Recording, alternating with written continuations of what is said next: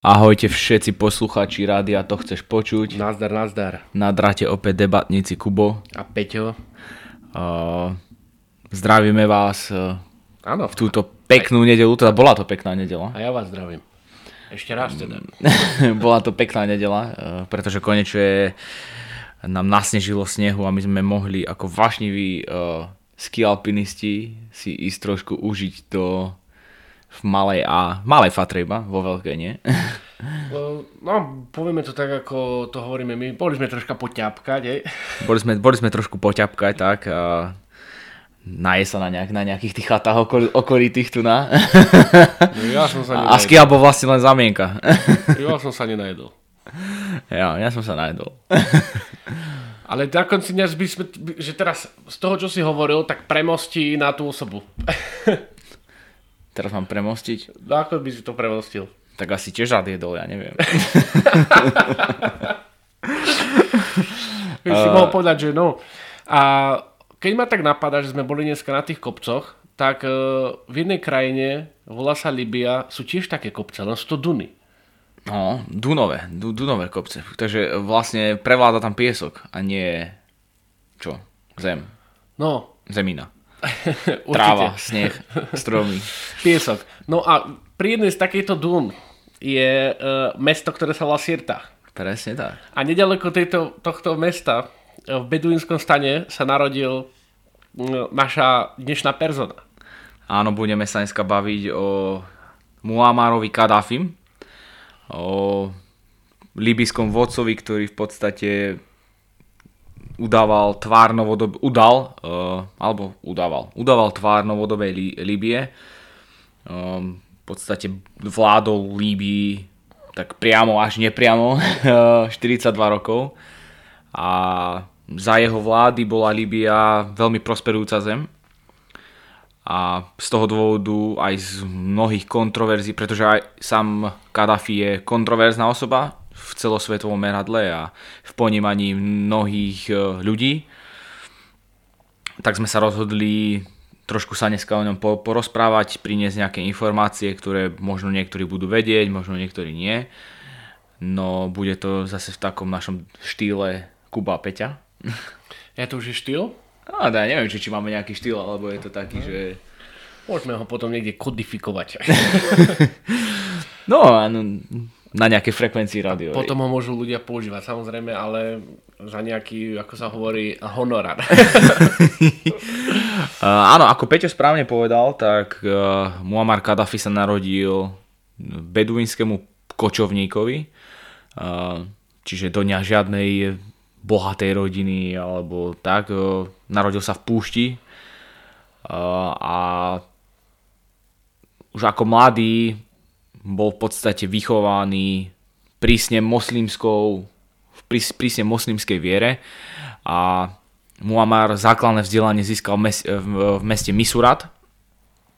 Už v období štúdií bol zastancom tzv. ideológie arabského socializmu, ktorý presadzoval uh, egyptský štátnik Jamal Abdul, Abdul Nasir, čo bola veľmi výrazná persona na územ, na území Blízkeho východu v tých 60 najmä v 60 rokoch, kedy tam kedy bola tzv. kríza v Suezkom prieplave.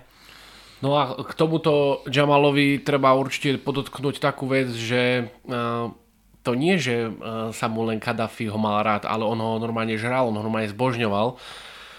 On uh, mal naštudované všetky jeho prejavy a tie prejavy potom on reprodukoval, vedel, vedel ich od A po Z, takže tam sa aj formovala tá jeho nejakým spôsobom politická kultúra, pretože Jamal al-Nasser, keby sme to mali povedať tak jednoducho v Slovenčine, tak on sa dával do takej kategórie, že akože šéf Arabov, hej, alebo je to tak akože úplne laicky, mm. aby tomu niekto pochopil, hej. No a e, také videnie sveta mal aj, a nie videnie sveta, ale videnie toho arabského sveta mal, arabského teda konkrétne, mal aj e, Kadafi. Áno, Kadafi bol okrem, e, okrem Jamal, Jamal Abdullah Nasira obdivoval veľmi, respektíve aj neskôr pri prevrate, ktoré, ktorý viedol v Libii, sa riadil francúzskou revolúciou, konkrétne jej organizátorom A taktiež sa z, tej, z, tej, z tohto obdobia francúzského, historického obdobia sa on, e, veľa on čerpal. Už ako mladý sa Kadafi stal za, z, e, veľkým odporcom monarchie. E, v tom období, keď on bol mladý, tak v Líbii vládol král Idris. A už v roku 1961 bol vyhodený z internátnej školy v meste Sabha kvôli nepovolnému organizovaniu študentov a účasti na demonstráciách proti vystúpeniu Sýrie zo zväzku Zjednotenej Arabskej republiky. V tom istom roku Kadáfi zahájil štúdium na Libijskej vojenskej akadémie v Bengázi. Dokonca bol v roku 1965 poslaný na niekoľko mesiacov do Kráľovskej vojenskej akadémie v Sandhurste. Táto, táto Kráľovská akadémia je veľmi prestížna v, v dnešnej dobe pre aj preto, že veľa, veľa ľudí, respektíve veľa tých vládcov alebo emírov z, blíz, z, z Blízkeho východu, či už to je princ, dubajský korunný princ Hamdan, Hamdan, Hamdan al ty kokos, už neviem, normálne som sa zamotal, nevadí. Hamdan al, hm, tak sa. Hamdan al Maktoum, tak. Okay. Uh, to je vlastne syn toho terajšieho dubajského šejka. A aj on tam napríklad študoval na tejto kráľovskej vojenskej akadémii. Potom tam, čo som čítal, tak tam z Bahrajnu študovali, študoval princ, teda syn kráľa Bahrajnu a aj zo Saudskej Arábie a teda, čiže, čiže je to veľmi, je, je to prestižná vojenská akadémia a práve aj na tejto akadémii, teda aj keď nie moc dlho, ale aspoň to zažil, to prostredie študoval Kadáfi. Domov sa vrátil v roku 1966 ako dôstojník s hodnosťou kapitána spojovacieho vojska. Toto je taký, by som povedal, lebo ja som tak nad tým rozmýšľal, že, že ako, ako niekto môže spraviť revolúciu. Hej? Ako niekto sa, no. ako, vieš, lebo ty akože teraz, ty si, ty si teraz obyčajný občan, hej, ja neviem, nie si vojak, hej, tak ako spravíš revolúciu? A jedine mi to tak vychádza, že revolúciu zorganizuješ v prvom rade z pozície vojaka. Vysoko postaveného vojaka v tej mhm. danej krajine. No ale to, to sa áno, že bavíme o tom presne o tej situácii v Libii, hej, no tak tu keď nejdem že hovoriť, ako by som na Slovensku spravil revolúciu, ale um, Áno, konkrétne, konkrétne v Líbii najjednoduchšou cestou, uh, ako sa to zdalo, zdalo a na konci dňa sa aj stalo. Ešte sa to aj rimuje.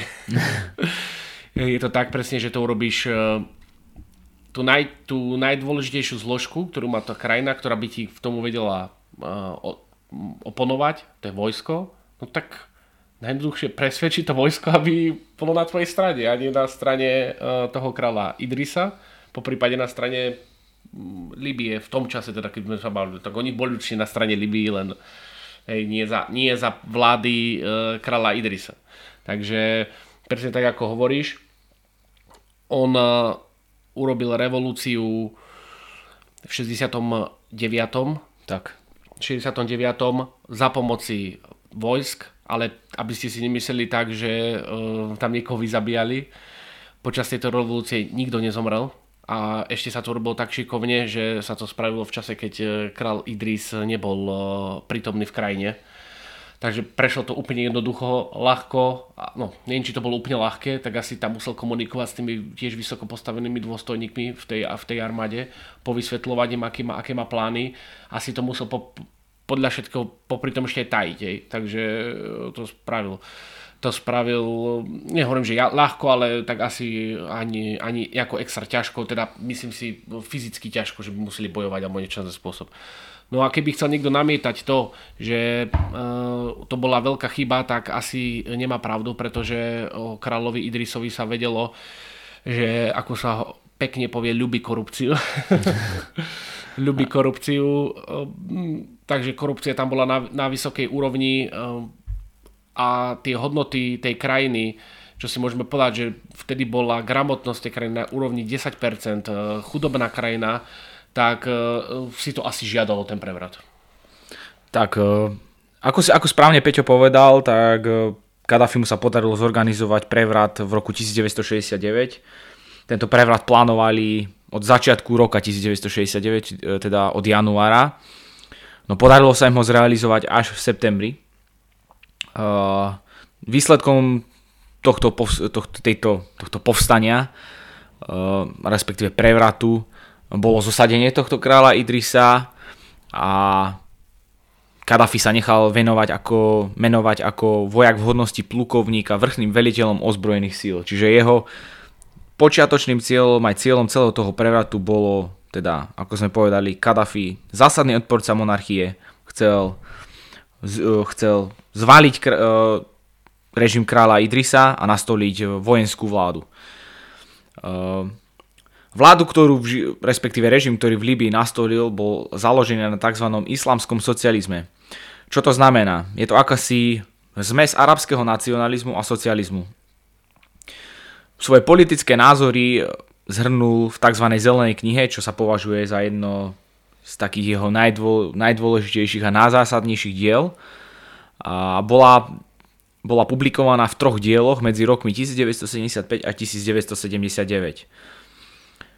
V zelenej knihe Kadafi definoval aj pojem Jamahíria, čo je forma štátneho usporadania a má byť alternatívou k socialistickému aj ku kapitalistickému modelu. Môžeme povedať, že nie je to ani republika, ani monarchia, ale štát je založený na tzv. priamej demokracii bez politických strán, čiže riadený jeho ľudom prostredníctvom miestnych rád. Jediným štátom, ktorý sa kedy označoval Jamahíria, bola Líbia až do Kadafiho zvrhnutia v roku 2011. Čiže vidíš to, on si, on si proste navrhol svoj vlastný režim. Áno, a dokonca bol o tom presvedčený, že tento režim, ktorý vymyslel, tak je normálne uh, tak prevratný, že uh, tá zelená kniha, uh, že si myslel, že bude mať ne, úspech niečo ako Mein Kampf, hej? keď nemôžeš to úplne tieto dve knihy porovnávať, ale uh, on bol absolútne presvedčený o tom, že ten, ten štýl vládnutia, ten má, teraz mi vypadávajú presne tie slova, e, spôsob vládnuť ako demokracia a tak ďalej, takže on vymyslel nový a že to je ten prevratný a to bude ten najlepší, ktorý je. Hej. Pričom e, ešte v krátkosti e, možno pre takých lajkov, aby vedeli, že tam to bol ako keby taká zmes, to znamená zmes kapitalizmu a socializmu, nejaký, nejaký, nejaký ako keby stredná, nejaká spôsobom stredná cesta.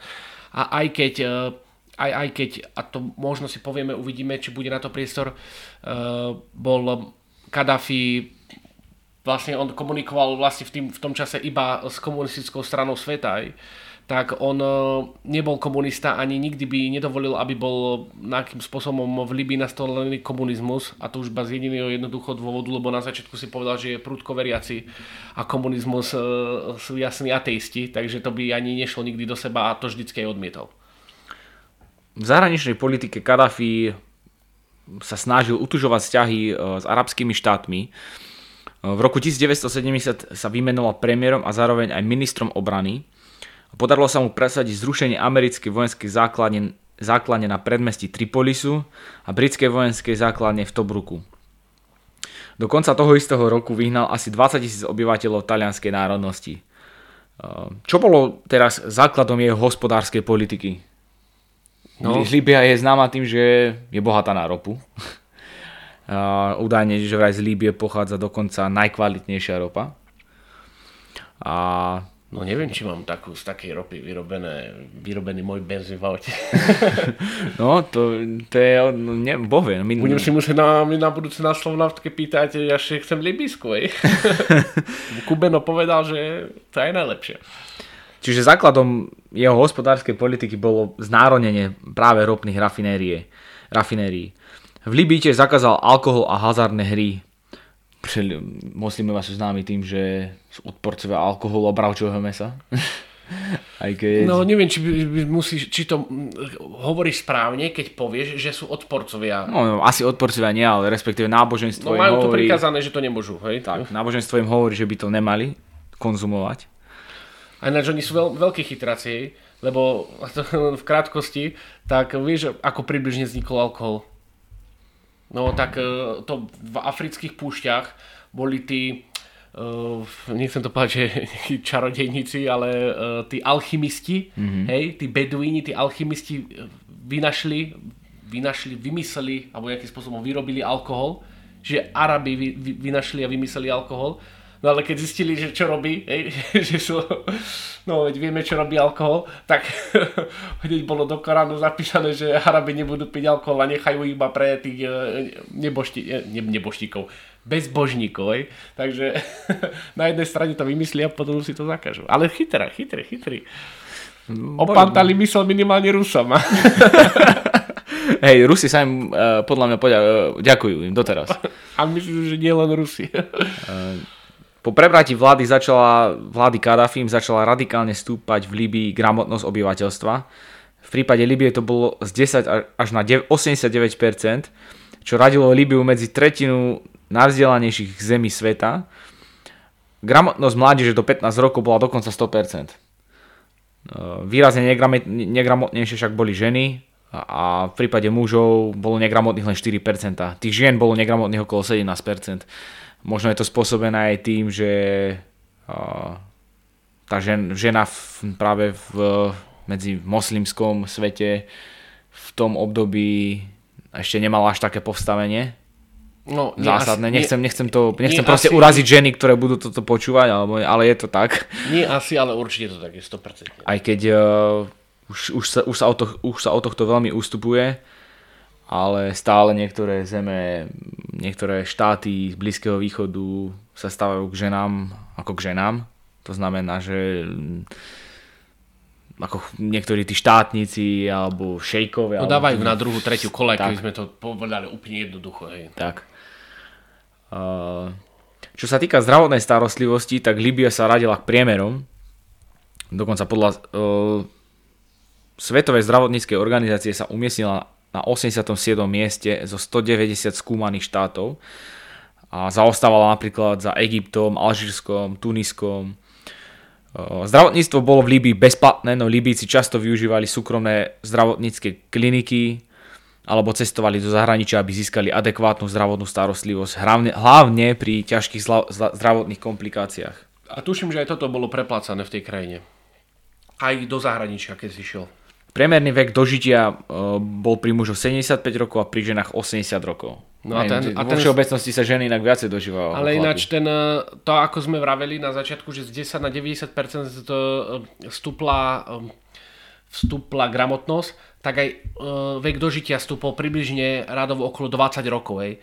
Takže a hovoríme si tu o, tie superlatíva, hej, alebo superlatíva, tie veci, ktoré nejakým spôsobom výrazne ukázalo sa, že pomohlo, pomohlo tej krajine a má to priamy následok e, Muammar Gaddafi.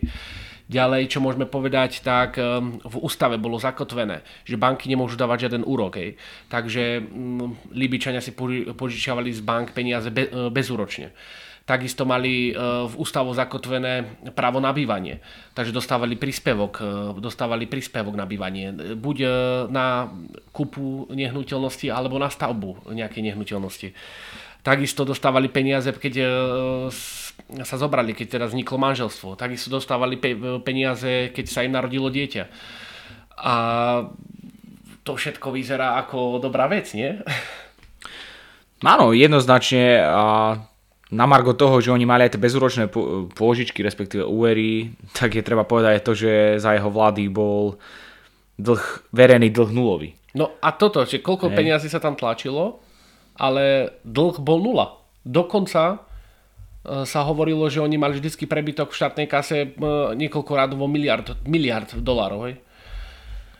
Čiže otázka znie, prečo, keď za chvíľku sa k tomu dostaneme, čo čo ten Kadafi robil tak zle, že, že bol eh, ne, sa stal verejným nepriateľom v tom čase číslo jedna pre západné mocnosti, ale eh, ešte kým sa tam dostaneme. Hej.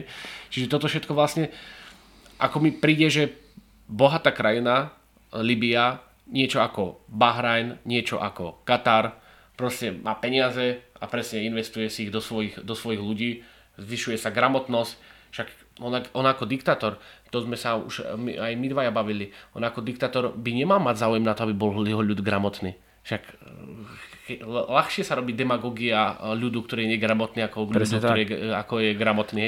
Čiže eh, sú tam nejaké aspekty, ktoré sa vylúčujú s tým, čo sa eh, nejakým spôsobom verejne hovorí. Toto je známe, že aj Al-Qaida a všetky tieto teroristické organizácie ako ISIS a tak, že práve verbujú do svojich radov mládež, ktorá je negramotná. Pretože takému človeku... A ani ich neučia samozrejme. Teda tak, učia ich to, čo potrebujú, ale tak, nie takému, je to, čo by mali. Takému človeku skorej dáš do hlavy to, čo ty chceš.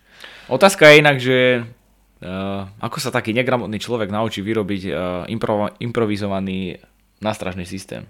Respektíve, kto to naučil tých jeho predchodcov. Hej, že teraz nevie čítať ani písať, ale vie si teraz zostrojiť nejakú dosku, dosku plošného no, spoja, no, spraviť tam proste, pripojiť to na telefón, spraviť z toho ukáže, nejaké... Mu to ukáže vybavené, úplne jednoduché.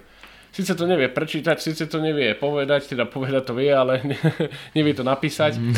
ale zo stroji to vie. No áno, večak každý sa naučí, každý človek má možnosť sa čosi naučiť, nie že možnosť, ale máme na to prvky, že sa vieme učiť, no tak sa neučí čítať a písať, ale učí sa zostrojiť bombu, bohužiaľ. No a teraz prichádzam k tomu, lebo dobre si nahodil tému o bombe, takže to B k tomu celému, hej, že že všetko v Libii vyzeralo, vyzeralo v poriadku, ale vo svete to až tak v poriadku nebolo, lebo sa tam odohrali nejaké odohrali sa tam nejaké odohrali sa nejaké, útoky, nejaké, alebo nejaké situácie, ktoré, ktoré v zahraničnej politiky, v politike jednoznačne Kadafi mu uškodili. Uh, bol, bol to obratný štátnik jednoznačne, uh, Libiu pozdvihol. Ja by som ešte veľmi rád povedal, že respektíve potrebné povedať, že 70% HDP tvorí, vývo, e, tvoril v Libii vývoz ropy. Hej, čiže tá ropa bola pre nich e, to, to, to, bohat, to bohatstvo. Ale taktiež je treba povedať aj to, že pod Saharou sa nachádzajú, čo kto by to teda povedal, že najteplejšia púšť na svete, hej. A na, budú sa tam nachádzať najväčšie zásoby pitnej vody. Teda neviem, či Sahara je najteplejšia púšť na svete. No ale je na... Viem, že je najväčšia. Gobi. Na najväčšia na svete a neviem, či tak, najteplejšia nie Gobi. Hej. Tak, tak, tak. Sahara je jednoznačne najväčšia. A za vlády Kadáfiho sa e, v Líbii vybudoval najväčší zavlažovací systém, ktorý oni dokázali potiahnuť až spod Sahary na pobrežie. Čiže to bol tiež taký, taký významný ano, to bol jeden staviteľský, staviteľský milník v tejto, v tejto krajine. A neviem, či e, to aj Kadafi nenazval ako osmým divom sveta. Mám Môže byť. Pocit. Nie, že mám taký pocit, je to tak určite. Napriek týmto všetkým pozitív, pozitívam, ktoré on v Líbii spravil, tak e, áno, ako si Peťo povedal, stal za, respektíve naznačil, stal za teroristickými útokmi, ktoré dlho, dlho Líbia z pozície štátu odmietala, no neskôr sa k ním priznala. E, napríklad za zmienku stojí, že v roku 1986 eh, organizovala, je, organizovala jeho vláda teroristický útok na diskotéke Labele v západnom Berlíne. Pri tomto teroristickom útoku zomreli traje ľudia, vrátane amerických občanov. Zranených tam bolo až 200 ľudí. Po tomto incidente Spojené štáty pripravili odvetu vo forme bombardovania Tripolisu a Bengázy, čo malo za následok umrtie 100 ľudí, vrátane údajnej Kadafiho adoptívnej céry. Táto skutočnosť je však doteraz diskutabilná, keďže v Kadafiho rezidencii boli objavené štúdijné výsledky zo štúdia na le- lekárskej fakulte a taktiež certifikát o absolvovaní, absolvovaní štúdia angličtiny. Nemecké noviny Die Welt získali svedectvo od doktora, ktorý sa s ňou mal neskôr stretnúť. Ono je to doteraz taká dosť diskutovaná téma v médiách, že či to tak bolo alebo nebolo. No, minimálne potreboval e, Muammar Gaddafi nejakú zamienku, pretože no tak zamienku už mal, že začala e, USA bombardovať Libiu. Takže o dva roky po tom bombovom atentáte v Nemecku, to znamená v roku 1988, zasa urobil, teda dal na povel podľa všetkého Gaddafi zautočiť, ale takým spôsobom, ako to vedia iba teroristi. A prikázal eh, umiestniť do dopravného lietadla bombu. To dopravné lietadlo išlo, myslím si, že z Anglicka, ak sa nemýlim. Ale Bo... išlo, dôležité povedať, že išlo do Ameriky. Ano. A na jej palube boli prevažne Američania. No a vybuchlo nad škótským mestečkom Lockerbie a spôsobilo smrť 270 ľudí, ľudí 270 ľudí ľuďom, ľudí, ľudí. ľudí.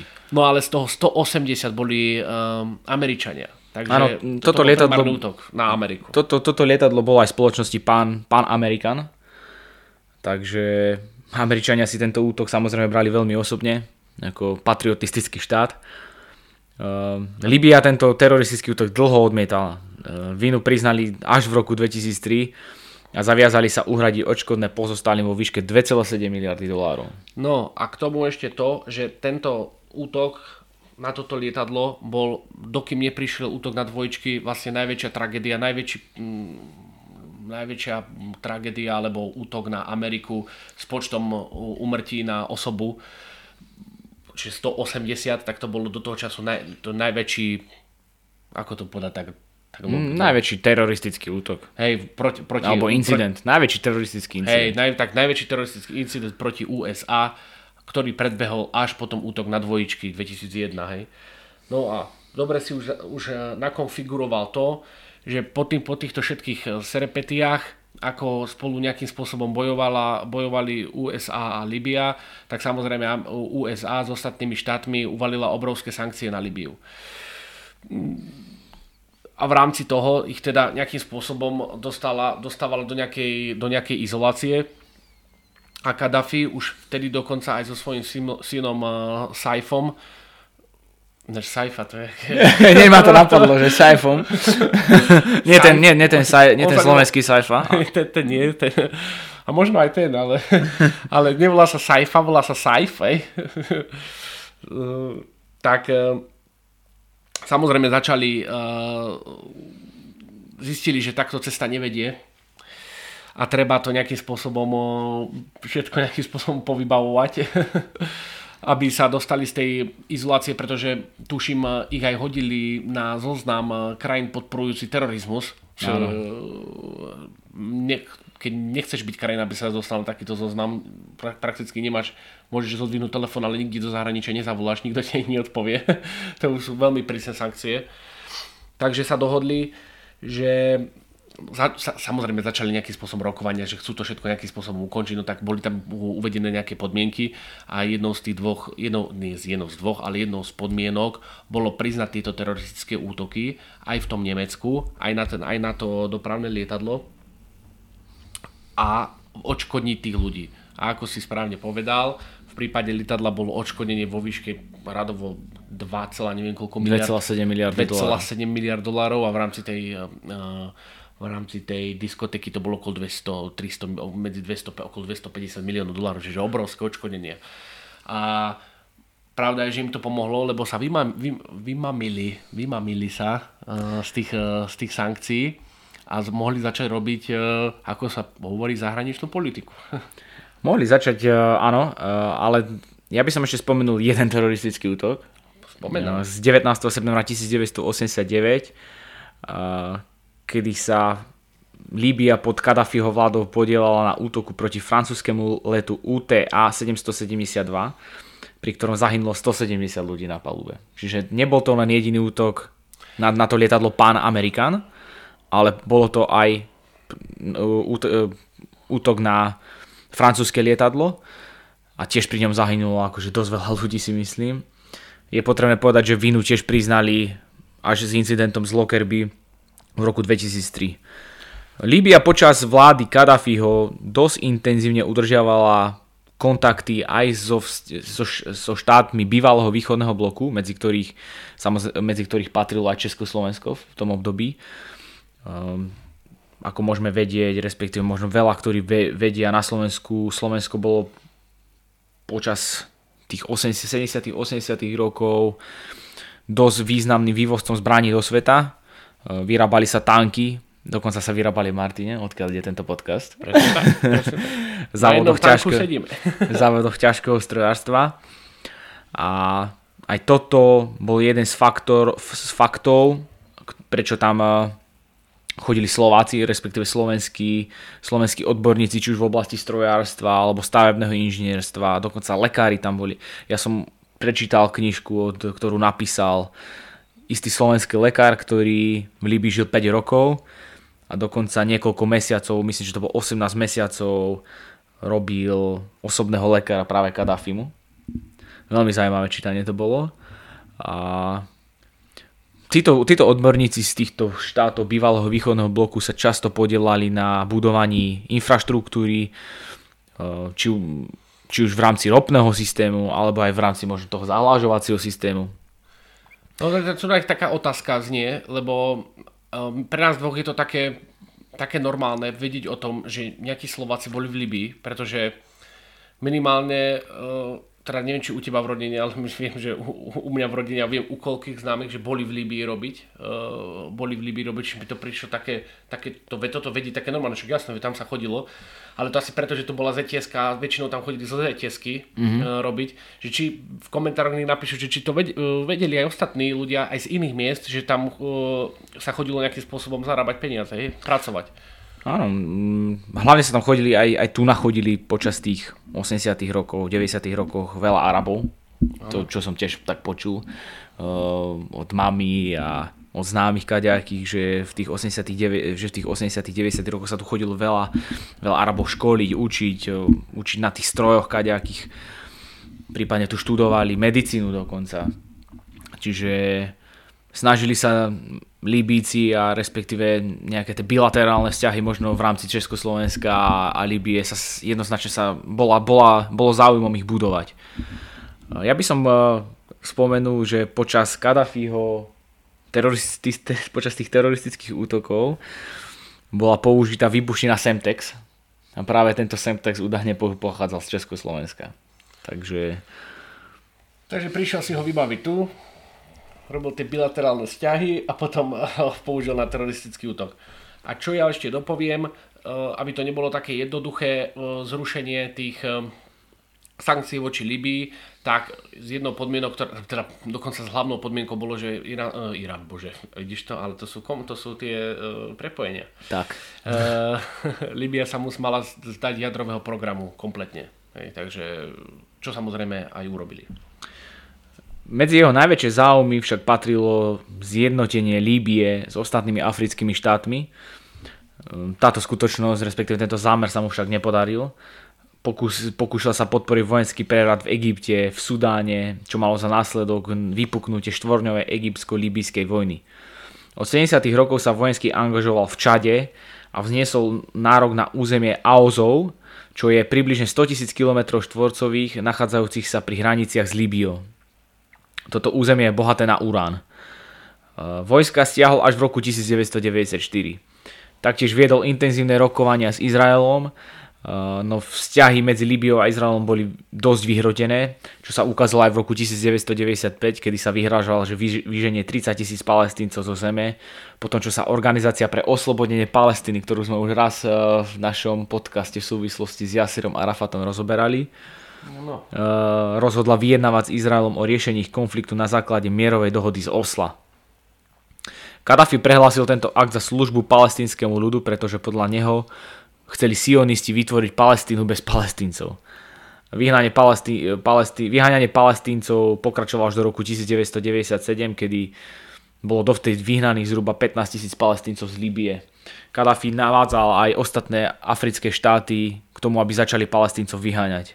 Čiže nebolo to len v jeho záujme, ale chcel teda očistiť, mal teda úmysel očistiť nejakým svojím spôsobom Afriku od palestinských pristahovalcov.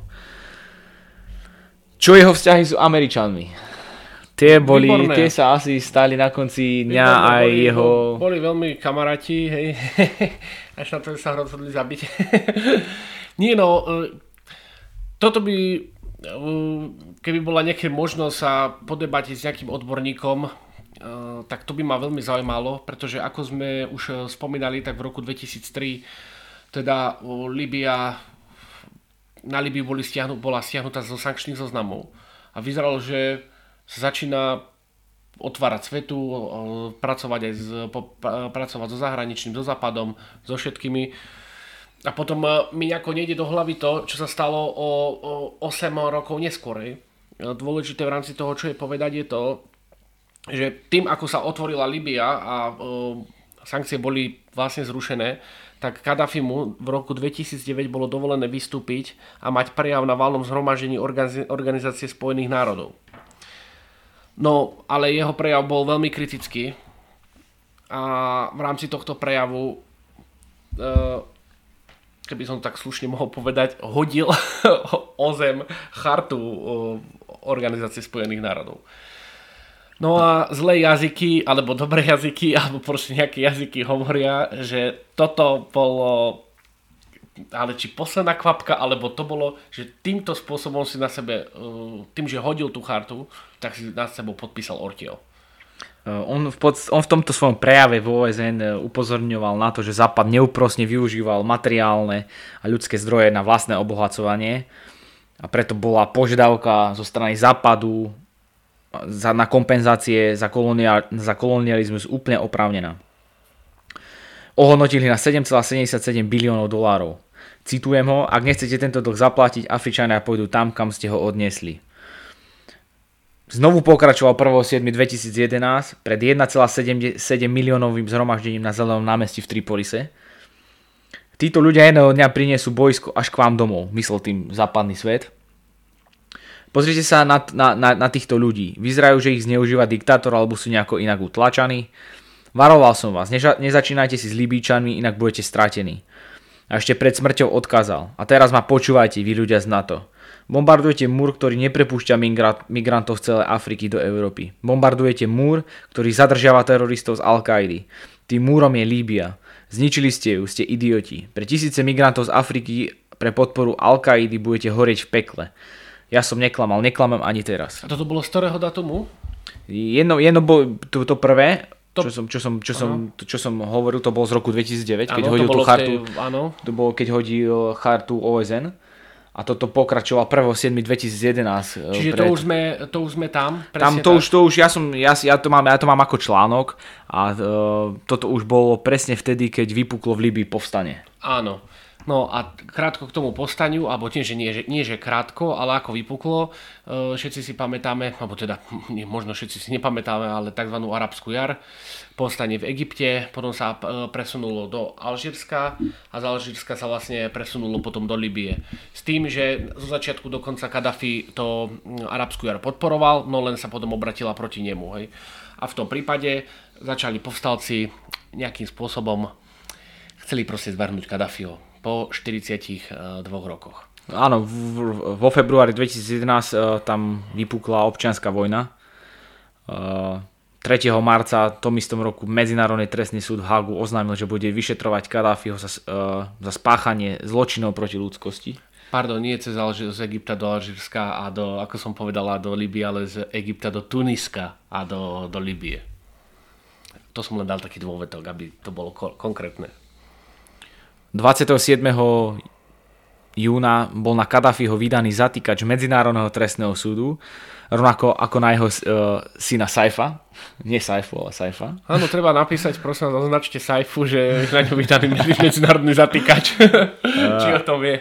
A taktiež aj na šéfa líbyskej, uh, líbyskej tajnej služby, respektíve kontrarozviedky Abdal Hasanusiho, Kadafi bol stíhaný za vraždy, e, za, zatýkanie a väznenie stoviek civilistov, ktorí sa postavili jeho vláde v polovici februára.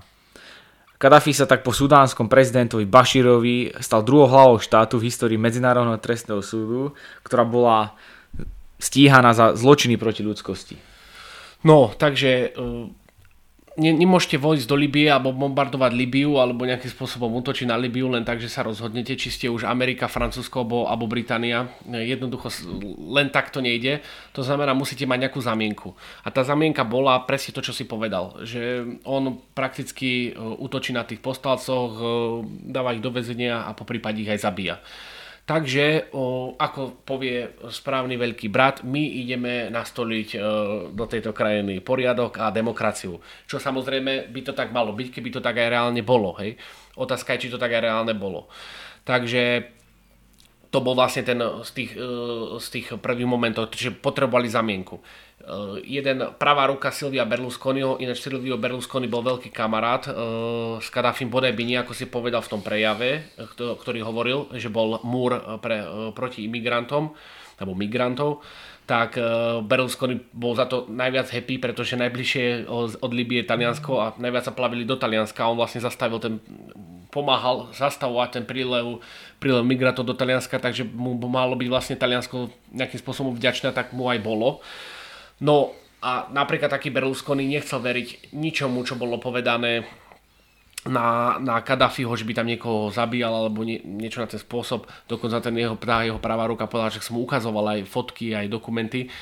No len eh, podľa všetkého, nie že podľa všetkého, hovorí sa, že to bolo presne kompromateriál. Kompro, Kompromitujúci materiál. Hej, bol to proste, no bol to, to nevieme, hej, takže či to bol kompro alebo nebol kompromateriál, už dokonca aj Amnesty International aj v tom čase, ale už aj teraz hovorí o tom, že Nebolo to všetko tak, ako, ako to bolo povedané, ale prakticky toto bola zamienka na to, aby zautočili.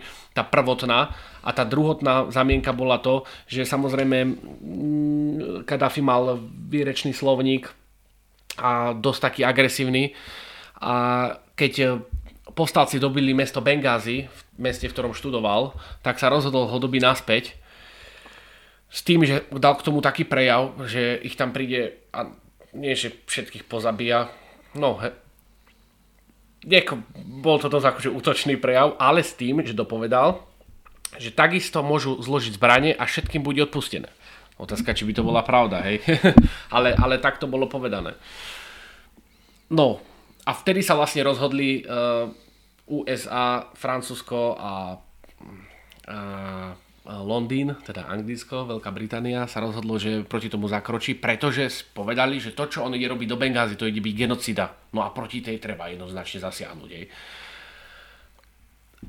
Jedna reporterka, pardon, reporterka, pracovnička Amnesty International bola skontrolovať pred útokom, ktorý, ktorý sa nestal nakoniec, to mesto Bengázy. No a o, deklarovala to, že takisto ako išiel ozbrojený Kadafi do tohto, do tohto mesta takisto boli ozbrojené tí povstalci. Čiže to, že či sa ide bojovať, o tom sa nebavíme. Bavíme sa o tom, že oni povedali, že tam ide robiť genocidu. To znamená, bezbranných ľudí tam ide zabíjať. No len v, v tom meste Bengázi neboli bezbranní ľudia. Bol, mali adekvátnu obranu a v tom prípade by to bol normálny boj, hej, keď sa o tom bavíme. No, no tá, tá Libia bola v tých časoch, kedy tam vznikla revolúcia, respektíve ten eh, počas tej arabskej jary bola taká rozpoltená medzi dva svety. Jeden, jedny, jedna časť populácie Libie podporovali Kadáfiho a druhá časť boli povstalci, ktorí boli podporovaní NATO. Zo strany NATO. Uh, títo povstalci na nešťastie Kadáfiho postupne ovládli všetky mesta pri, pri pobreží Stredozemného mora, uh, pričom ako jedno z posledných uh, padlo, padol Tripolis. Dňa 23. augusta povstalci dobili Kadáfiho sídlo Bab al-Aziziu, pričom v ňom nenašli samotného diktátora, ktorý, na, ktorý stále unikal. Aj keď už teda podstatná časť Líbie, podstatná časť územia Líbie bola ovládnutá povstalcami.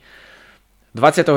augusta Alžírske ministerstvo zahraničia oznámilo, že Kadáfiho príbuzní prekročili 9.45 stredoeurópskeho času hranicu do Alžírska kam že vraj u, u, u, u, u, utiekli jeho manželka Safia, dcera Aisha a synovia Hannibal a, a Muhammad. Kadafi ale však stále ostáva v Líbii osobne.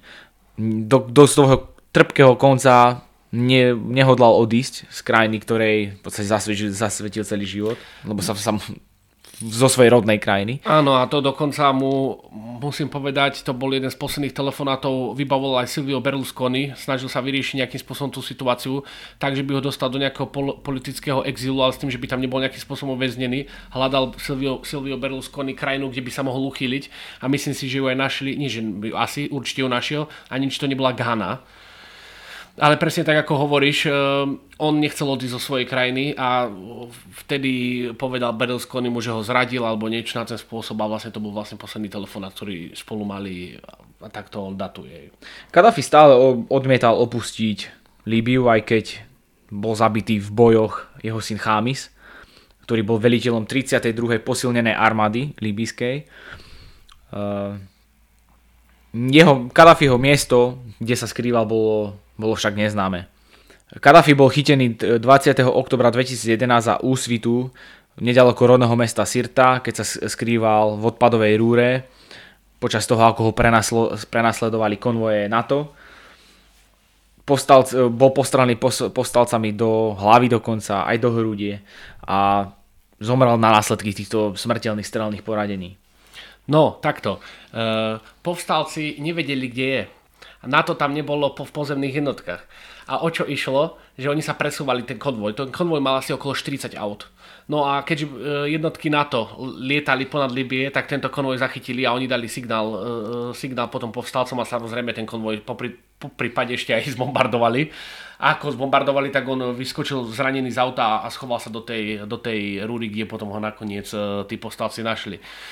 Ďalšia vec, hej, že podľa čoho vedeli, že ten v tom konvoji je, uh, v tom konvoji je, potom si len tak bombardujú z lietadla. No, je to také, také zložité, no. Ale mm. takto sa to reálne stalo. No. Pred svojou smrťou bol Kadafi aj linčovaný davom, údajne. Uh, jeho telo dokonca bolo vystavené neskôr v mraziacom boxe. Takže dosť, dosť krúty koniec tohto človeka. Dokonca Amnesty International vyzvalo na základe zverejnených videí, že jeho zabitie mohlo byť e, vojnový zločin. Jeho telo bolo po smrti pochované na neznámom mieste v púšti podľa islamských zvyklostí a za prítomnosti niekoľkých príbuzných. Oslavovanie Kadáfiho a jeho éry bolo krátkou dobou po revolúcii zakázané na základe rozhodnutia Národnej prechodnej rady – Dňa 14. júna 2012 následne najvyšší súd toto rozhodnutie zrušil, pretože podľa jeho úsudku porušoval ústavnú deklaráciu prechodnej rady z 11. augusta 2011. Ja by som ešte rád prečítal... A ja k tomu len dopoviem ešte, ako hneď toto prečítáš, tak eh, k tomu len poviem tú informáciu. Takže čo vlastne sa dosiahlo v Libii po jeho smrti? Chaos, do, chaos a panika. Chaos a panika. Doteraz a, prílev, tam vlastne. a, pri, a, a v tom čase potom na konci dňa prílev migrantov. Čiže čo, čo sa vlastne vyriešilo? Nič. Pomohlo sa tým ľuďom? A, a vlastne tá, tieto nepokoje a ten bordel v tej krajine trvá doteraz, čo už je 11 rokov. Je uh, že vraj už e, sa to troška upokojuje, lebo tam potom vlastne vznikli nejaké dve vlády, ktorý spôsobom, nejakým spôsobom proti sebe bojovali. Teraz vraj sa už zjednotili, neviem, či sa to nestalo v 2020 alebo 2021 sa zjednotili, no len sme sa bavili o zvýšení gramotnosti, e, zdravot, zdravotníctvo, bývanie, toto, toto. Všetko to padlo. Všetko to padlo. Hej. A teraz, čiže čo sa tým vyriešilo? Otázka znie, že dobre, no tak akože musíme povedať, že to bol diktátor, zabíjal ľudí a dobre. Uh... No to sú tie oficiálne verzie. Hej. Neoficiálne verzie sú také, že sa odmietol pridať k USAC, čo bolo United States African Command, teda odnož americkej armády v, v Afrike. Toto bolo tiež jedno z, jedna z vecí, ktoré, ktoré mu nepomohli v konečnom dôsledku. Taktiež Líbia leží na pobreží Stredozemného mora, má dosť strategickú polohu v rámci Stredozemného mora, že vraj tam chce, mali Američania plán vybudovať e, námornú základňu, pretože Rusi majú námornú základňu v Sýrii. Ano a vlastne strhol by sa tým boj, vyrovn- respektíve by sa tým vyrovnali sily v stredozemnom mori. No možno už trošku aj sú to také konšpiračné teórie, možno niečo na, tým, niečo, niečo na tom pravdy je. Ja si myslím, že niečo na tom pravdy rozhodne je. No nechcel by som zachádzať do týchto, no do týchto musí, vôd. Určite musí byť na tom niečo pravdy, keď e, v krajine, kde nejakým spôsobom panuje rozvoj a stabilita, no nehovorím, že to musela byť úplne nejaká stabilita, ale, ale, ale jasný rozvoj, tak ho dajú, dajú tú krajinu úplne do smutku a potom čo? Ani dokonca im ani nikto tam nebol potom nejakým spôsobom pomôcť, alebo že teda tak poďme tam robiť tú demokraciu, hej, lebo však sa tam priniesla tá demokracia. Takže je to také zaujímavé a e, diskutabilné. A teraz nám prečítaš uh, niečo uh, z tvojej knižky. Áno, on 5. apríla 2011 uh, napísal, môžeme povedať, že na rozlúčku so svojou libýskou, Jama, uh, závet, ktorý teraz prečítam. Spomienky z môjho života. Plukovník Muammar Kadhafi, vodca revolúcie 5. apríla 2011. V mene Allaha, dobročinného a milosrdného. Počas 40 rokov, či to bolo dlhšie, si nespomínam, som konal všetko, čo som mohol, aby som dal ľuďom domy, nemocnice, školy a keď boli hladní, dal som im jedlo. Dokonca som Bengázi premenil púž na polnohospodárskú pôdu. Odolal som útokom kouboja Regana, keď zabil moju adoptovanú osirotenú dceru. Opakovane sa pokúšal zabiť mňa a pritom zabil nevinné nebohé dieťatko. Potom som pomohol mojim bratom a sestram z Afrikmi peniazmi na Africkú úniu. Teraz na mňa útočí najväčšia vojenská sila v histórii. Môj malý africký syn Obama ma chce zabiť, zobrá našej zemi slobodu, zobrá nám zdarma bývanie, zdarma lieky, zdarma vzdelanie, zdarma potraviny a všetko to nahradí americkým štýlom zlodejstva zvaného kapitalizmus. Ale my všetci v rozvojovom siete vieme, čo to znamená. Znamená to, že zeme riadia korporácie, že svet riadia korporácie a ľudia trpia. Takže nemám inú možnosť, než sa im postaviť a pokiaľ si to Allah praje zomrieť na jeho ceste, ceste, ktorá dal našej zemi bohatú poľnohospodárskú pôdu, potraviny a zdravie. Dokonca nám umožnila ponúkať našim africkým a arabským bratom a sestrám, aby tu v libyskej Džamahíri mohli s nami pracovať. Nechcem zomrieť, ale pokiaľ to bude potrebné pre záchranu tejto zeme, mojich ľudí, tisíce mojich detí, potom nech sa tak stane. Nech je tento môj záved aj môjim hlasom svetu, že som sa postavil kri- križiackým útokom na to, postavil sa krutosti, postavil sa podvodu, postavil sa západu a jeho koloniálnym ambíciám. A že som stál so svojimi africkými skutočnými bratmi a moslimskými bratmi ako maják. Keď si ostatní stavali hrady, ja som žil v skromnom dome a v stane. Nikdy som nezabudol na svoju mladosť v Sirte, nerozhadzoval som náš národný poklad a rovnako ako Salah al-Din, Saladin, náš veľký moslimský, moslimský vodca, ktorý zachránil Jeruzalém pre islám, som si zobral pre seba len málo. Na západe ma niektorí nazvali šialencom, bláznom, ale poznajú pravdu a predsa naďalej klamu, vedia, že naša zem je nezávislá a slobodná. Nie je v koloniálnom zovretí, má víziu. Moja cesta je a vždy bola jasná a bola pre mojich ľudí a budem bojovať do posledného dychu, aby som nás držal, udržal slobodnými. Nech nám Allah všemohúci pomôže zostať vo viere a slobodnými. Plukovník Muammar Kadáfi 5.4.2011 Pekne povedané. Ináč, ja som si spomínal, keď som hovoril, že býval v stane, tak uh, to je taká zaujímavosť, že on príjmal vlastne aj uh, tie zahraničné audiencie. zahraničné audiencie v tom beduínskom stane a kto si chce kliknúť na internet a pozrieť si, tak nech si dá do Google Kadafi a Fico, tak do, v, ta, v takomto stane privítal aj Roberta Fica, keď tam bol na zahraničnej ceste. Tak Takže, to je asi všetko z našej strany. No všetko, dalo by sa si podať viac, ale tak už... Vedeli by sme tu o tom hovoriť Nechceme to zbytočne naťahovať. Áno, nechceme to zbytočne naťahovať. Toto by bol plukovník Muammar Kadafi v podaní debatníkov Kuba a Peťa. A Peťa a Kuba a Peťa Kuba. uh, dúfam, že sa vám ten, táto epizóda páčila, prípadne vás obohatila o niečo nové. Budeme radi, keď nám dáte follow na Instagrame, keď nás podporíte, prípadne napíšete do komentárov svoj názor na to, možno nejaké otázky, postrehy. Budeme vďační ako vždy za každú spätnú väzbu a samozrejme sa tešíme s ďalšou epizódou. Uuu, to sa tešíme všetci. Ďakujeme pekne, držte sa, čaute. Majte sa, čaute.